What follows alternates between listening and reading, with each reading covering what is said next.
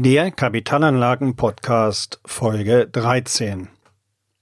Was ist dran an der Geldanlage Eigenheim? Immer mehr Menschen möchten sich für das Alter absichern.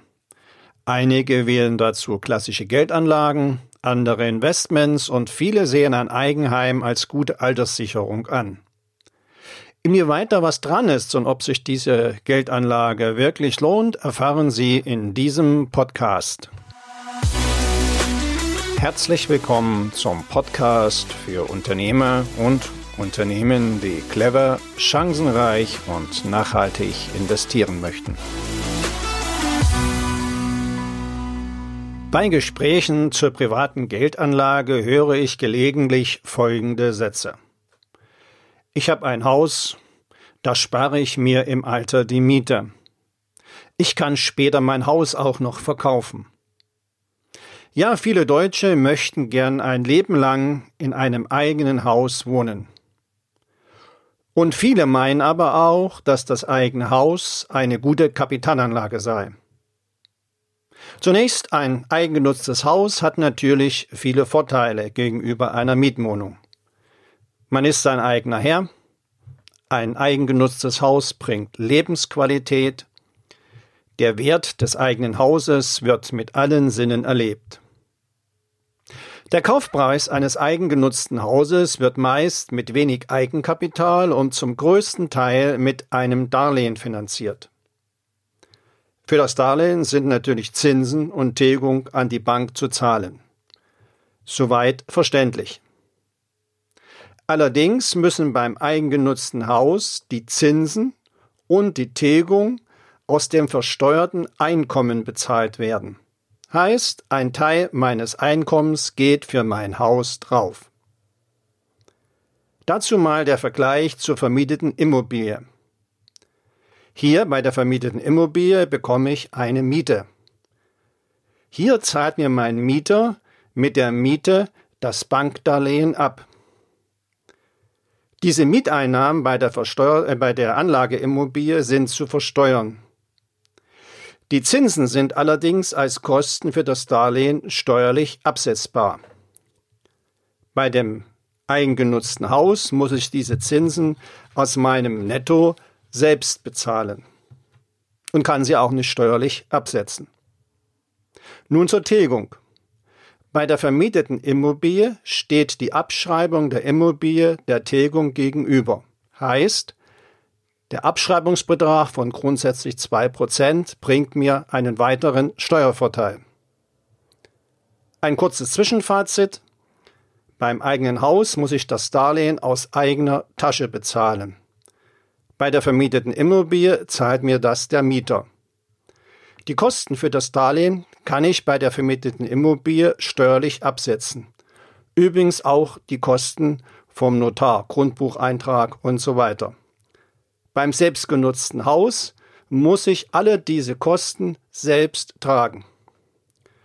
Durch die Abschreibung erhalte ich einen steuerlichen Vorteil. Nun sagen manche, wenn ich im eigenen Haus wohne, habe ich aber keine Miete bezahlt. Ja, und später, später gehört mir das Haus, wenn ich das Darlehen abbezahlt habe. Stimmt.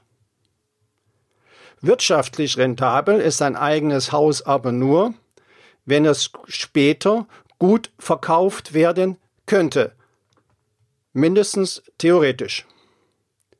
Es kommt also auf den Wert der Immobilie in der Zukunft an. Gerne wird jetzt argumentiert, dass die Immobilienpreise ja ständig steigen. Rechnen wir also mal.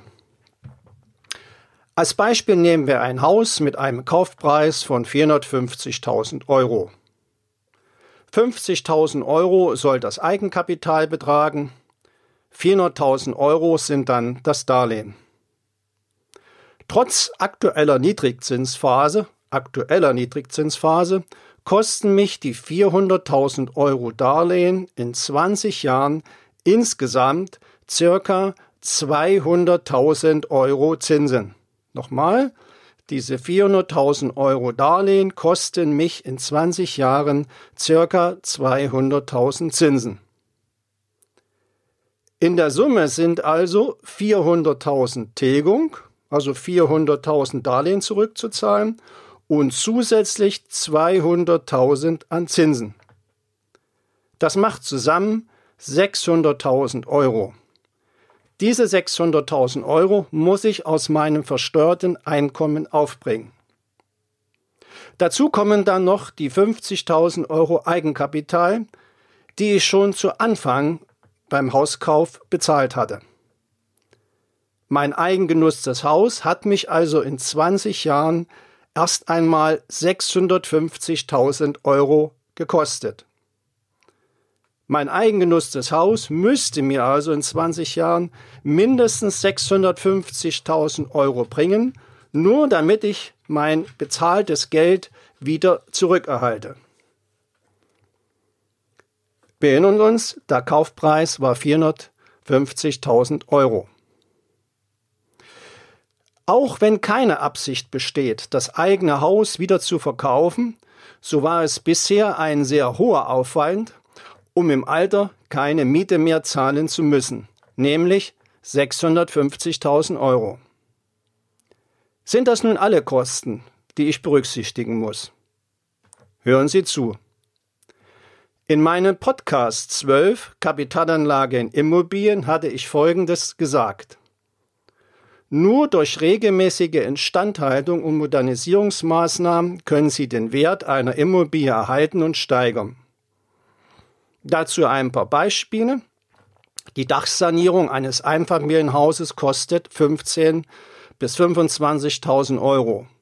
Ein neues Badezimmer mindestens 10.000 Euro und der Austausch von Fenstern geht ab 8.000 Euro los. Nach heutigen Preisen. Soll der Wert meines Hauses im Alter erhalten bleiben, sind regelmäßige Instandhaltungs- und Modernisierungsmaßnahmen fällig. Bei der vermieteten Immobilie können die Kosten für die Modernisierungsmaßnahmen auf den Mieter umgelegt werden, wenn diese den Wohnkomfort verbessern. Zusammengefasst bedeutet das, ein Mieter in ihrer Anlageimmobilie sichert Ihnen nicht nur regelmäßige Einkünfte auf Ihrem Konto, sondern bezahlt auch den Werterhalt ihrer Immobilie. Bei Ihrer Immobilie, in der Sie selbst wohnen, müssen Sie diese Kosten selbst tragen. Nochmal aus Ihrem versteuerten Einkommen. Und jetzt kommt das Wichtigste, auch im Alter. Dazu übrigens noch weitere Kosten, die anfallen.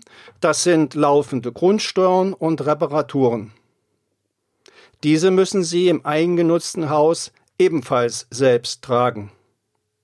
Was meinen Sie, werden sich die Grundsteuern erhöhen in Zukunft oder werden diese Grundsteuern abgesenkt werden? Bei der vermieteten Immobilie zahlt der Mieter die Grundsteuern. Auch muss der Mieter anfallende Kleinstreparaturen selbst übernehmen.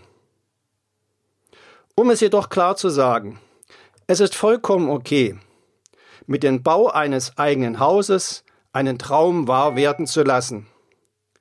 Für viele ist das eigene Heim einer der größten Träume im Leben und das ist völlig in Ordnung. Ein eigenes Haus bringt viel Lebensqualität. Das ist der Wert, ein ideeller Wert. Ein eigengenutztes Haus kann jedoch nicht als rentable Geldanlage angesehen werden. Wenn Sie bei den wichtigen Fragen zu Kapitalanlagen mit einem unabhängigen Profi zusammenarbeiten möchten, dann kontaktieren Sie mich einfach per Mail über meine Website www.wirtschaftsberatung-smolinski.de. Den Link dazu finden Sie auch in den Shownotes. Danke.